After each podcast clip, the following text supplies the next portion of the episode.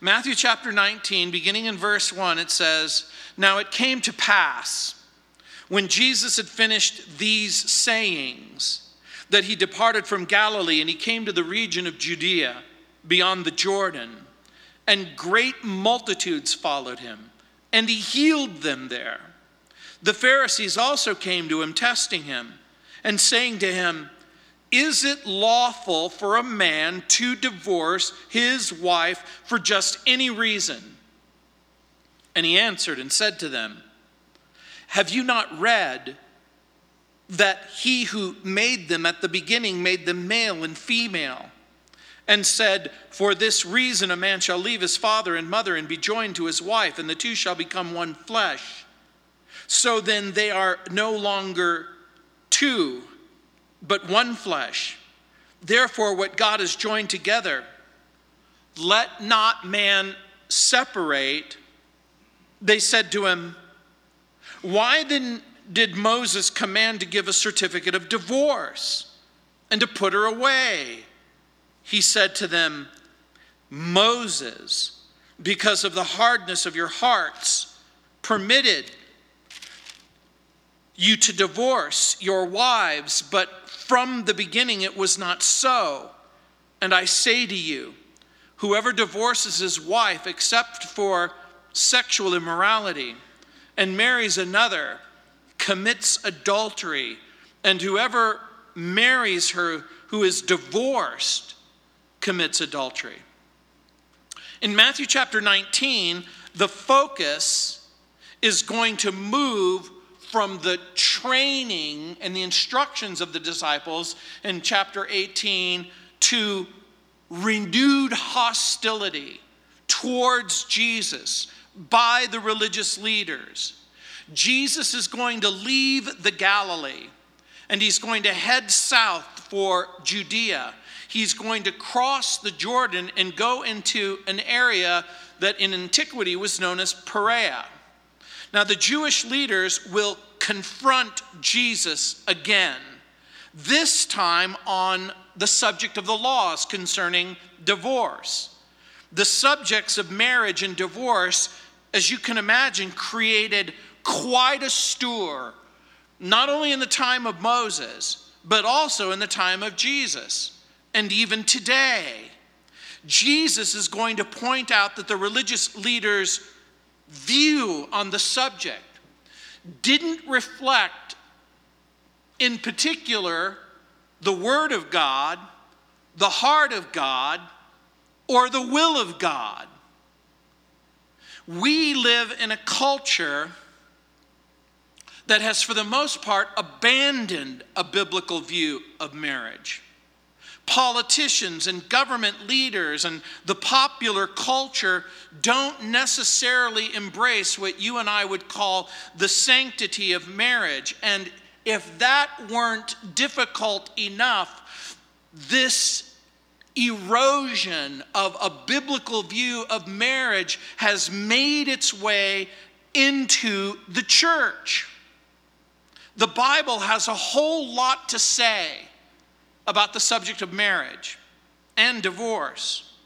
My goal isn't to cover everything that the Bible says about this most important subject, but to at least consider what Jesus has to say in this passage so that we could begin to adopt not just simply what the Bible says about marriage, but that our hearts would begin to reflect the character of God and the Word of God concerning this subject. And so it begins with the debate concerning divorce. Look at verse 1. It says, Now it came to pass, that is, after chapter 18, when he had finished these sayings, that he departed from the Galilee and came to the region of Judea, beyond the Jordan what you may not know or what you may not understand in the chronology of the unfolding ministry of Jesus, he has about six months to live. In the next six months, all of the things that are revealed in chapter 19, 20, as we make our way through the Gospel of Matthew, is going to unfold. It says, and great multitudes followed him, and he healed them there in verse 2. Mark's gospel reminds us in chapter 10, verse 1 and the people gathered to him. And, and as he was accustomed, he taught them again. Note in our passage, he departs from the Galilee, he goes into the region called Perea, multitudes followed him in verse 2, and he heals them. Matthew's gospel points out the healing that takes place at this time. Mark's gospel points out the teaching that takes place at that time. What you may not remember is that this is the area where John the Baptist conducted his ministry near the Jordan, in Perea, in the wilderness. This is the place where John the Baptist is arrested, imprisoned, and eventually killed. He's executed for his very public proclamations about the issue of marriage and the issue of divorce. Is it possible that Christians could face persecution again for simply believing what the Bible says about marriage? For simply believing what the Bible says concerning its origin, its meaning, its value. I'm going to suggest to you that doing what's right will begin with believing what's right. Imagine the religious leaders continue to witness Jesus' healing in Matthew's gospel. They're hearing his teaching in Mark's gospel. Jesus is healing the sick, he is ministering to hurting people and making them whole. But the religious leaders aren't interested in believing in Jesus, they're not even interested in trusting Jesus. They're interested in discrediting Jesus. They would rather debate Jesus than celebrate what Jesus is doing. And so in verse 3, it says, The Pharisees also came to him. Note what it says testing him and saying to him, Is it lawful for a man to divorce his wife for just any reason? The Lord's enemies won't leave him alone. And again, the question, an important question, a legitimate question the reason why they're asking the question, they're not motivated by a sincere desire to know God's heart, to know God's will, to know God's desire. And so, right from the start, we should place ourselves not in the position of the Pharisee who's trying to trick Jesus in order to antagonize and alienate an already difficult situation, but rather to glean from him his heart on the matter. Remember, they're asking not because they want to know, they want to generate conflict.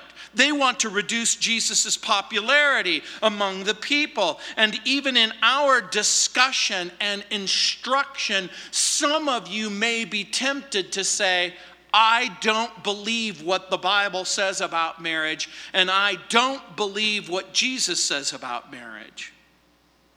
Remember, in the ancient world, marriage and divorce, just like now, were hot topics. It's common knowledge that there were two rabbis who interpreted Deuteronomy chapter 24, verses 1 through 4, in a profoundly different ways. This is the passage under discussion, which the religious leaders have approached Jesus concerning. And it's probably a good idea before we continue our study, if you have a Bible, to turn to Deuteronomy chapter 24 and read with me verses 1 through 4. The passage reads When a man takes a wife and marries her, and it happens that she finds no favor in his eyes, because he has found some uncleanness in her, and he writes her a certificate of divorce, puts it in her hand, and sends her out of the house when she has departed from his house and goes and becomes another man's wife, if the latter husband detests her and writes her a certificate of divorce and puts it in her hand and sends her out of his house, or if the latter husband dies, who took her to be his wife, then her former husband who divorced her must not take her back to be his wife after she has been defiled, for that is an abomination before the Lord, and you shall not bring sin on the land which the Lord your God is giving you as an inheritance there were two popular schools and two popular rabbis who made comment and drew conclusions based on that passage of Scripture. One was named Rabbi Hillel, who took the passage to mean that a man could divorce his wife for any cause whatsoever while the followers of a rabbi named Shammai suggested that the word uncleanness in the passage must of necessity mean sexual infidelity or adultery. The answer that Jesus provides will go past the bitter debate. It will go beyond not just simply the rabbi's debate, or even what has been said by Moses, Jesus is going to revisit God's original intent and plan and design for marriage. It seems awful that I should have to remind you about the statistics of divorce. They're particularly gruesome. The United States Census gave the following information in the past several decades. In 1920, on average, in America, one in every seven marriages ended in divorce. In 1940, it was one in six. In 1960, it was one in four. Beginning in 1977, it climbed to one in three. According to a number of sources, the divorce rate peaked in the 1980s climbing as high as one out of every two marriages ending in divorce, with some sources suggesting that the divorce rate has now returned to about one in three marriages. Some scholars, statisticians, sociologists are suggesting that the divorce rate is declining not because people have a higher view of marriage or a more liberal view of divorce. It's because that there's a whole generation of millennials who have decided that it's not worth getting married at all. Some are just simply dismissing the notion on its face. But statistics can cause us to distance ourselves from the pain and the trauma and the horror of failed marriages. It's one thing to talk about one in three, and it's another thing to look inside of your own heart and your own family and your own circumstances and the people that you love and the people that you care about and all of the pain and trauma and problems that go that is associated with failed relationships and failed marriages. So Jesus will shift the discussion he is going to answer their question, but before he answers their question, he has to deal with the divine intention concerning marriage in verses 4 through 6. And look what he says. And he answered and said to them, Have you not read that he who made them at the beginning made them male and female? In that single sentence, it affirms so many things even though the context and the point of the passage isn't just simply to turn back to your Bible and read what the Bible has to say, although that is part of the point. Jesus, right from the start, affirms several things. Number one, that Moses wrote the, the, the, book of Genesis, Exodus, Leviticus, Numbers, and Deuteronomy. He's going to affirm that he believes what Moses wrote about God, about God's plan, about God's creation, about creating a man and a woman there's several things that are going to unfold right before our eyes. Jesus says, and said, For this reason a man shall leave his father and mother and be joined to his wife, and the two shall become one flesh. In verse 6, so then they are no longer two, but one flesh. Therefore, what God has joined together, let not man separate.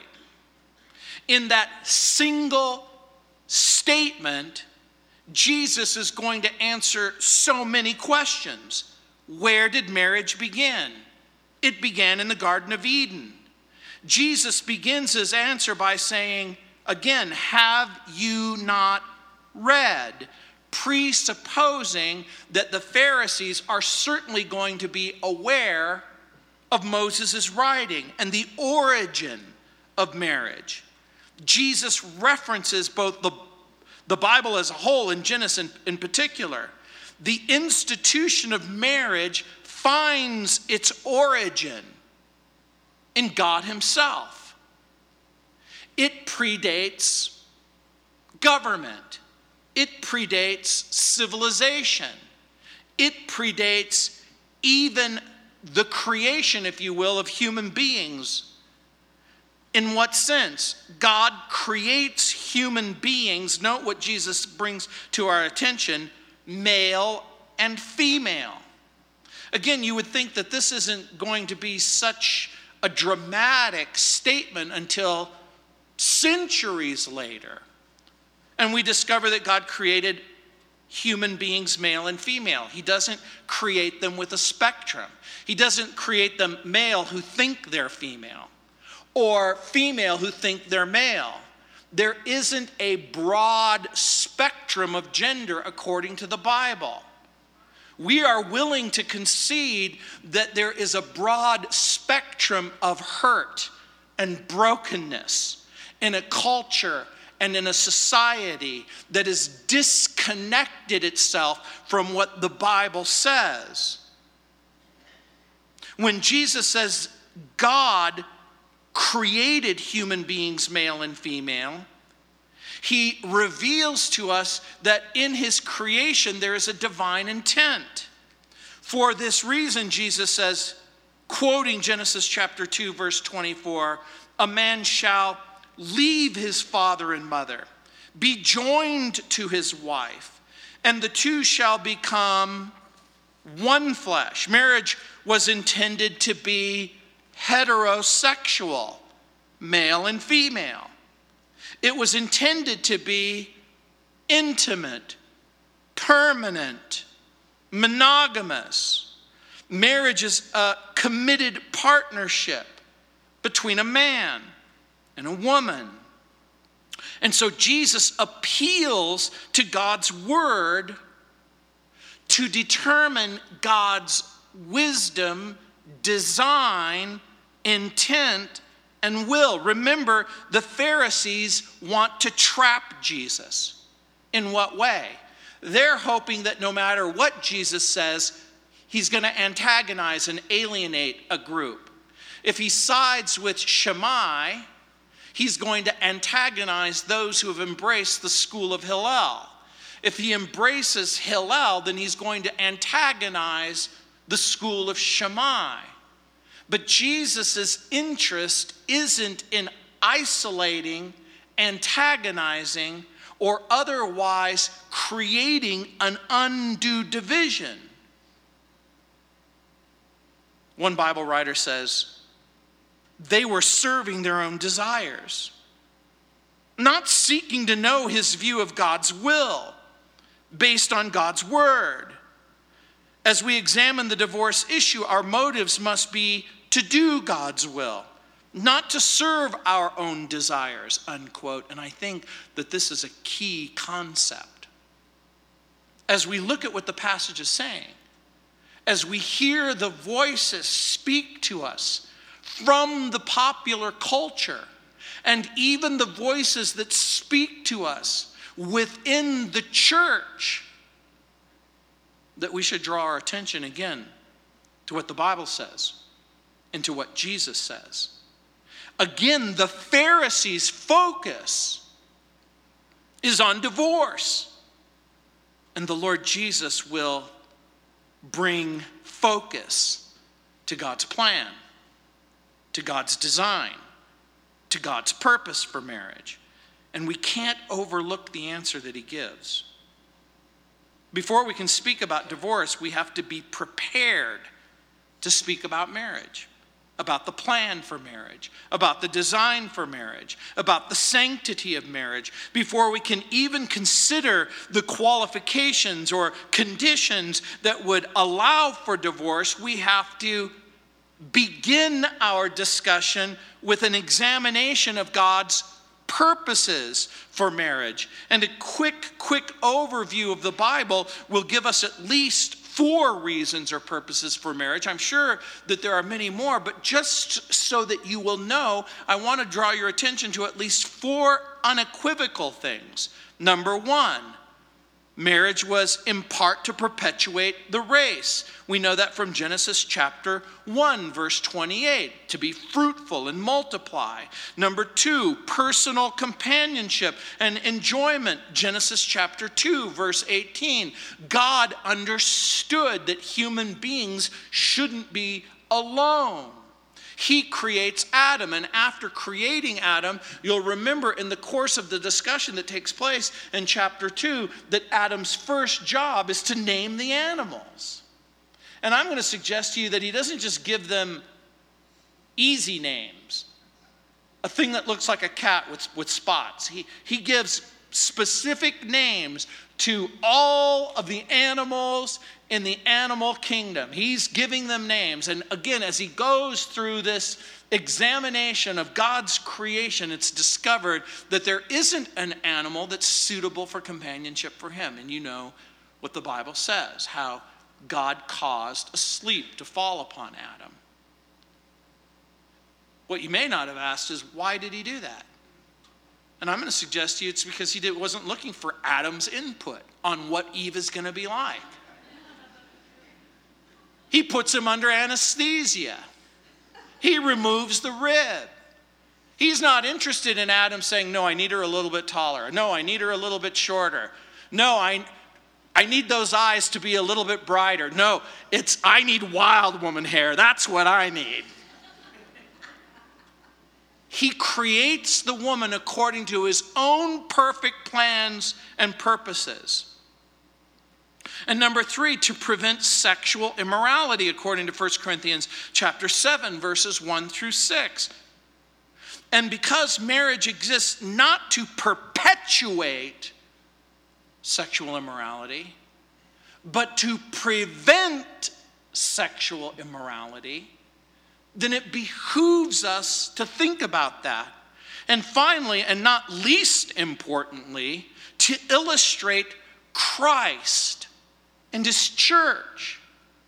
And so, marriage to perpetuate the, the race, personal companionship and enjoyment, prevent sexual immorality, illustrate Jesus. The Lord, the Lord clearly prefers this vision of marriage as a loving, stable, strong, permanent household. And the Lord Jesus is going to remind the Pharisees that God's design for marriage includes within the text at least these three elements. Number one, look what it says the man leaves his parents in a public act and then promises himself to his wife. Number two, the man and the woman enter into a covenant. This means a divine agreement established by both willfully. I'm going to suggest to you that when you enter into a covenant, you take responsibility for each other, for each other's welfare. This becomes the priority in life. It is mental, it is emotional, it is physical, it is spiritual. It contains all of those elements.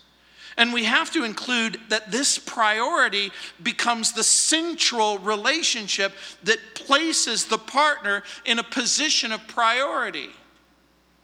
This, of course, excluding the relationship of God. Adam is created for God, not for Eve. But clearly, the priority of relationship becomes the partner. Human beings' primary loyalty lies with their creator and secondarily with their partner.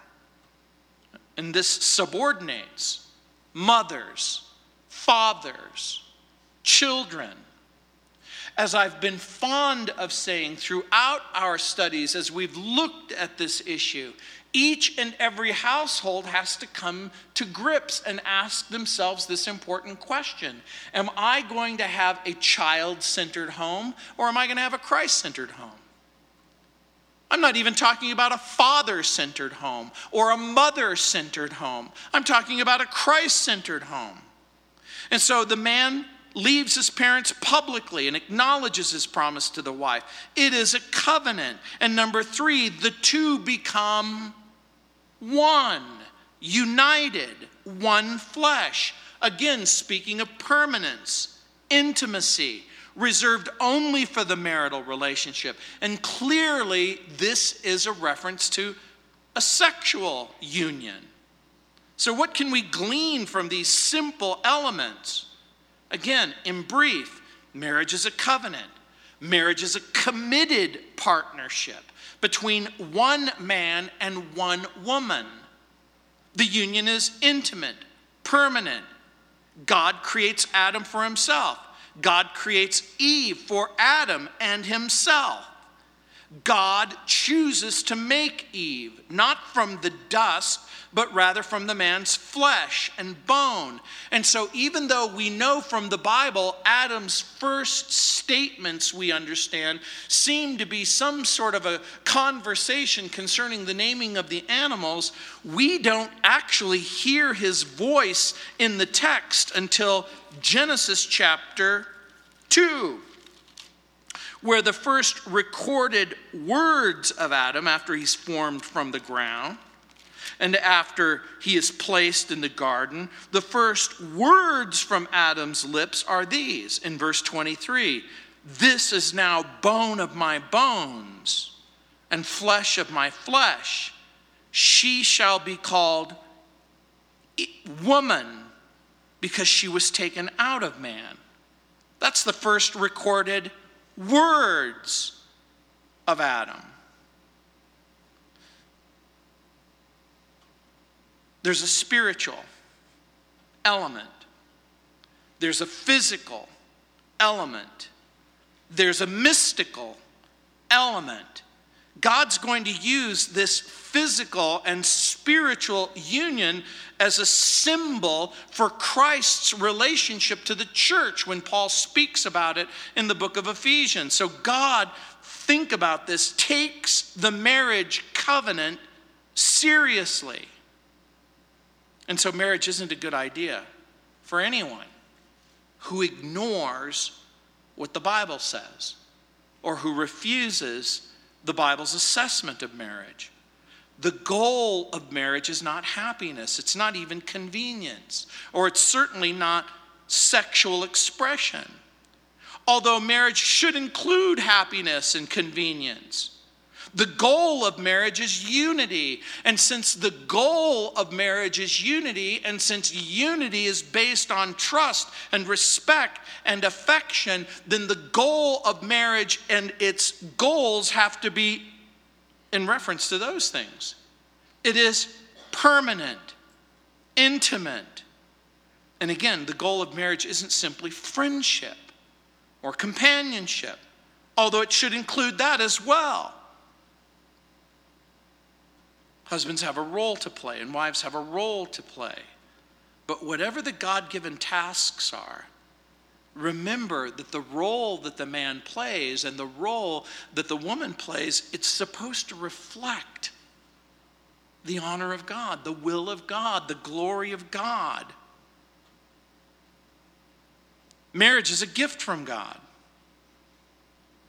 And at the first marriage, God was the first priest. He was the first witness. He was the first guest.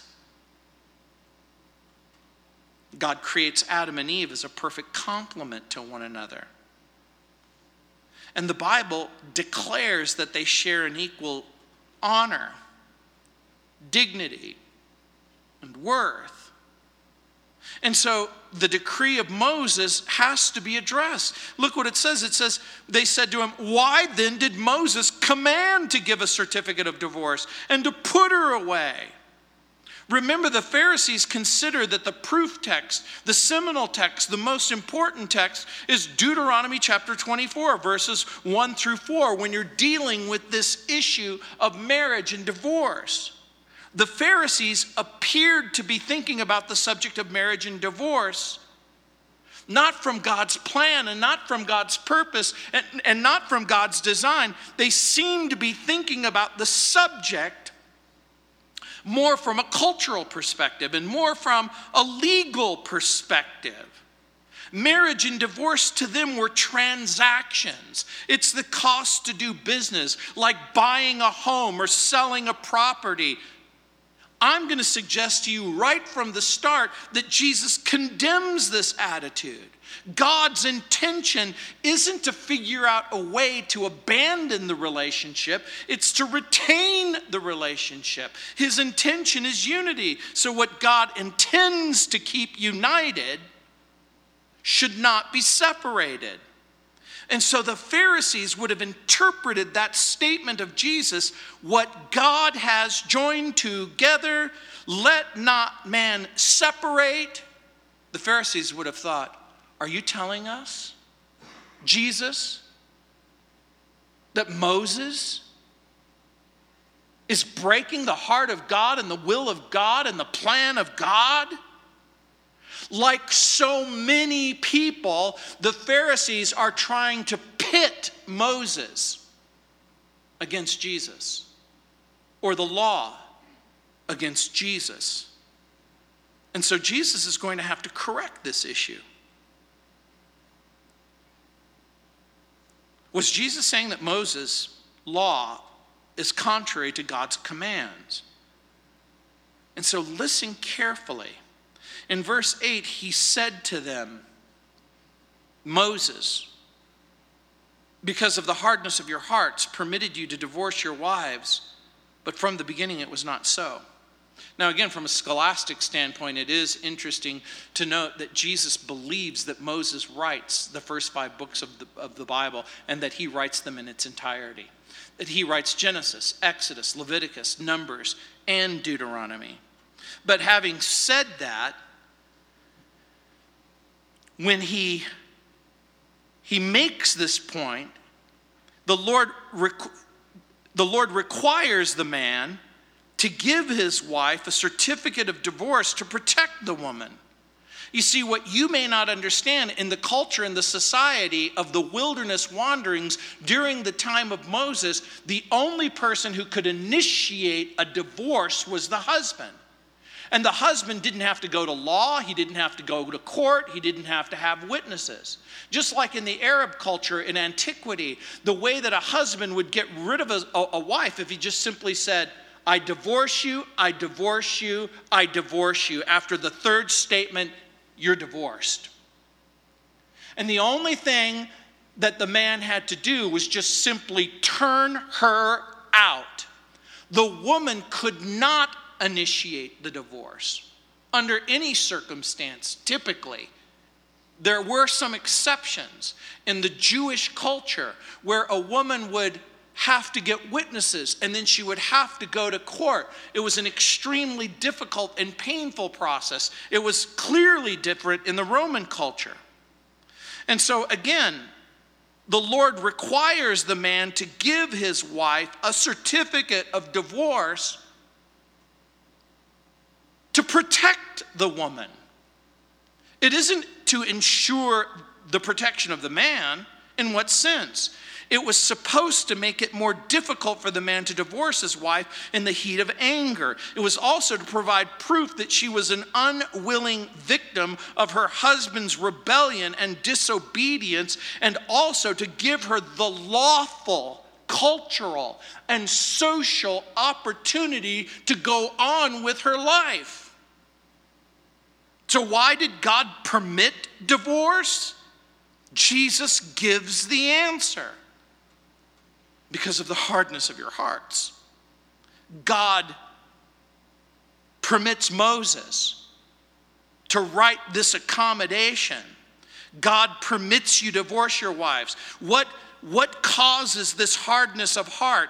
The answer, in part, is found in the passage which they were appealing to in Deuteronomy chapter 24, verses 1 through 4. In that culture and society, the Pharisees are appealing to the text in order to make their point.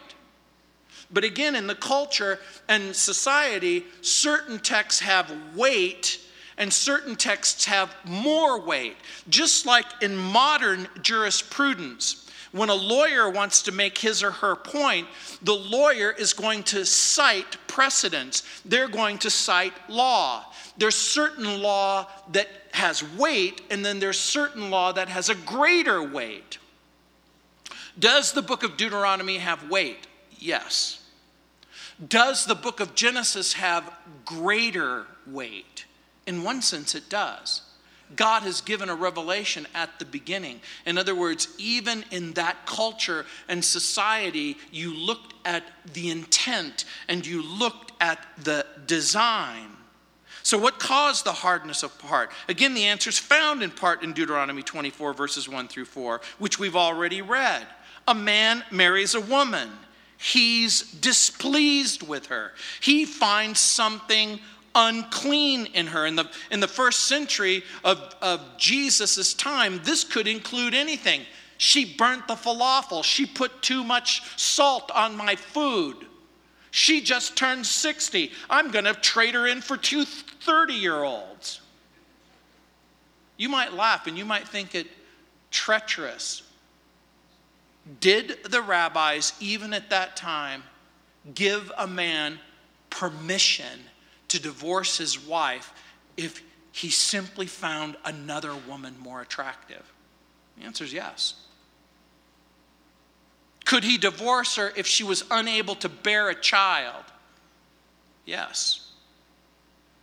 The controversy centered around the words, some indecent thing or some unclean thing. And so the big question was can a man divorce his wife for any and all reasons? There was another issue. In the ancient world, it wasn't uncommon that a father gave a dowry or a bride price. It could be money, it could be land, it could be slaves, it could be properties, it could be resources, and the dowry remained in the possession of the woman throughout the course of the marriage. If the husband divorced the woman for any reason other than sexual infidelity, the dowry remained with the woman and was returned to the woman. And so you can imagine this would sometimes cause false accusations. Did actual infidelity take place? Clearly, times haven't changed. Certainly. What was the punishment according to the law of Moses for marital infidelity? Death by stoning. But do you know how many people were actually killed by stoning because of marital infidelity? It was very, very very rare. And so divorce became a merciful alternative to killing them. And so now you even begin to understand in our own culture and society where a woman will say, I don't believe in divorce, but if you do this, I will kill you. Okay, let me understand this. You don't, ha- you don't believe in divorce, but you do believe in murder as a, as a way to terminate the marriage under the right circumstance. We laugh, but you get it. For many people, it's truly difficult to comprehend that. In Deuteronomy 24 1, some uncleanness literally reads a matter of nakedness. And so, one of the issues this brings up was the divorce law. Was it a temporary law or a permanent law? Did it apply only to the Jews or does it provide for us principles everywhere, every time, in every culture, in every society? We know that human beings are by nature and by choice sinful, and that even God's choicest servants didn't always live up to the biblical ideal of marriage. Moses established the laws not to hurt the victims, but to protect the victims. And so, like I said, in Jewish law, only the husband could initiate and carry out the divorce. And because of Moses' law, a woman wasn't simply forced out, she was allowed a certificate so that she could reclaim her dowry and so that she could be eligible to remarry. And so, in one sense, the law of Moses afforded women, maybe, at least in that culture and society, some level of support and rights and a legal redress. So the law of Moses gave at least some protection to the abuses of divorce. And the hardness of heart lies in the fact that some people are insensitive, and the hardness refers to a stubborn, willful disregard for the plan of marriage, for the purpose of marriage, and for the design of marriage. When all is said and done, divorce was permitted but not commanded, not even commended. And that's the point that Jesus is making. It's not only not commanded, it is permitted, it's not commended. It is one of those horrible and terrible situations because of humanity's refusal to honor God and obey Him. And there were direct implications for the king's disciples. It says, And I say to you, whoever divorces his wife except for sexual immorality and marries another commits adultery. And whoever marries her who is divorced commits adultery. Scholars agree that the words sexual immorality applies to both the husband and the wife. Mark adds, and if she divorces her husband and marries another man, she commits adultery in Mark chapter 10, verse 12. The Lord makes it clear that divorce was permitted on the grounds of sexual infidelity. Paul writes that it's a sin against the body in 1 Corinthians chapter 6. The word sexual immorality, of course, includes any kind of misconduct that involves infidelity. I don't have time to give all of the circumstances, but I do want to just remind you quickly that there were three kinds of marriages in the Bible. There was a marriage between an unbeliever and an unbeliever. That makes sense to you, doesn't it? Just like today. Do unbelievers still marry unbelievers? They do. The second kind of marriage was between a believer and an unbeliever. Oh, by the way, does that still exist?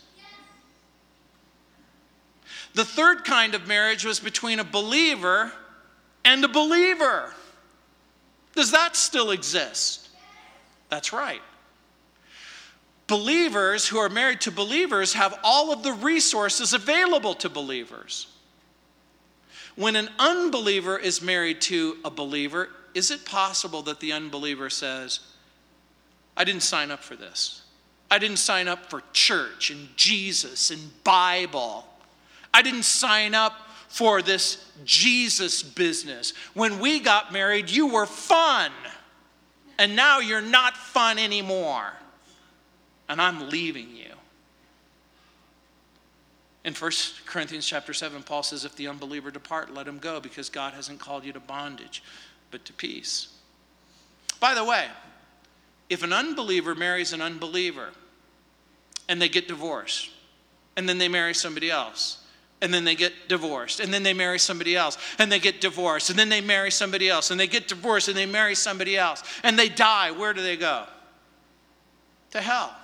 Not because they got married and divorced, they go to hell because they don't have a right relationship with God and Christ. It may come as a shock and a surprise to you.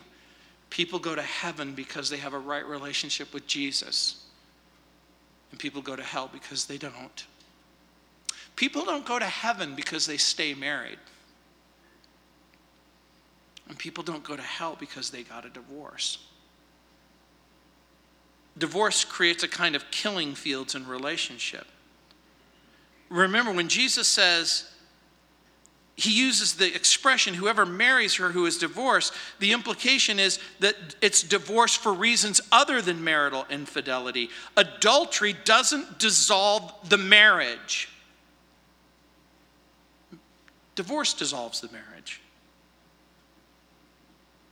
So, what is the answer that Jesus gives to the religious leaders who are looking to trap Jesus?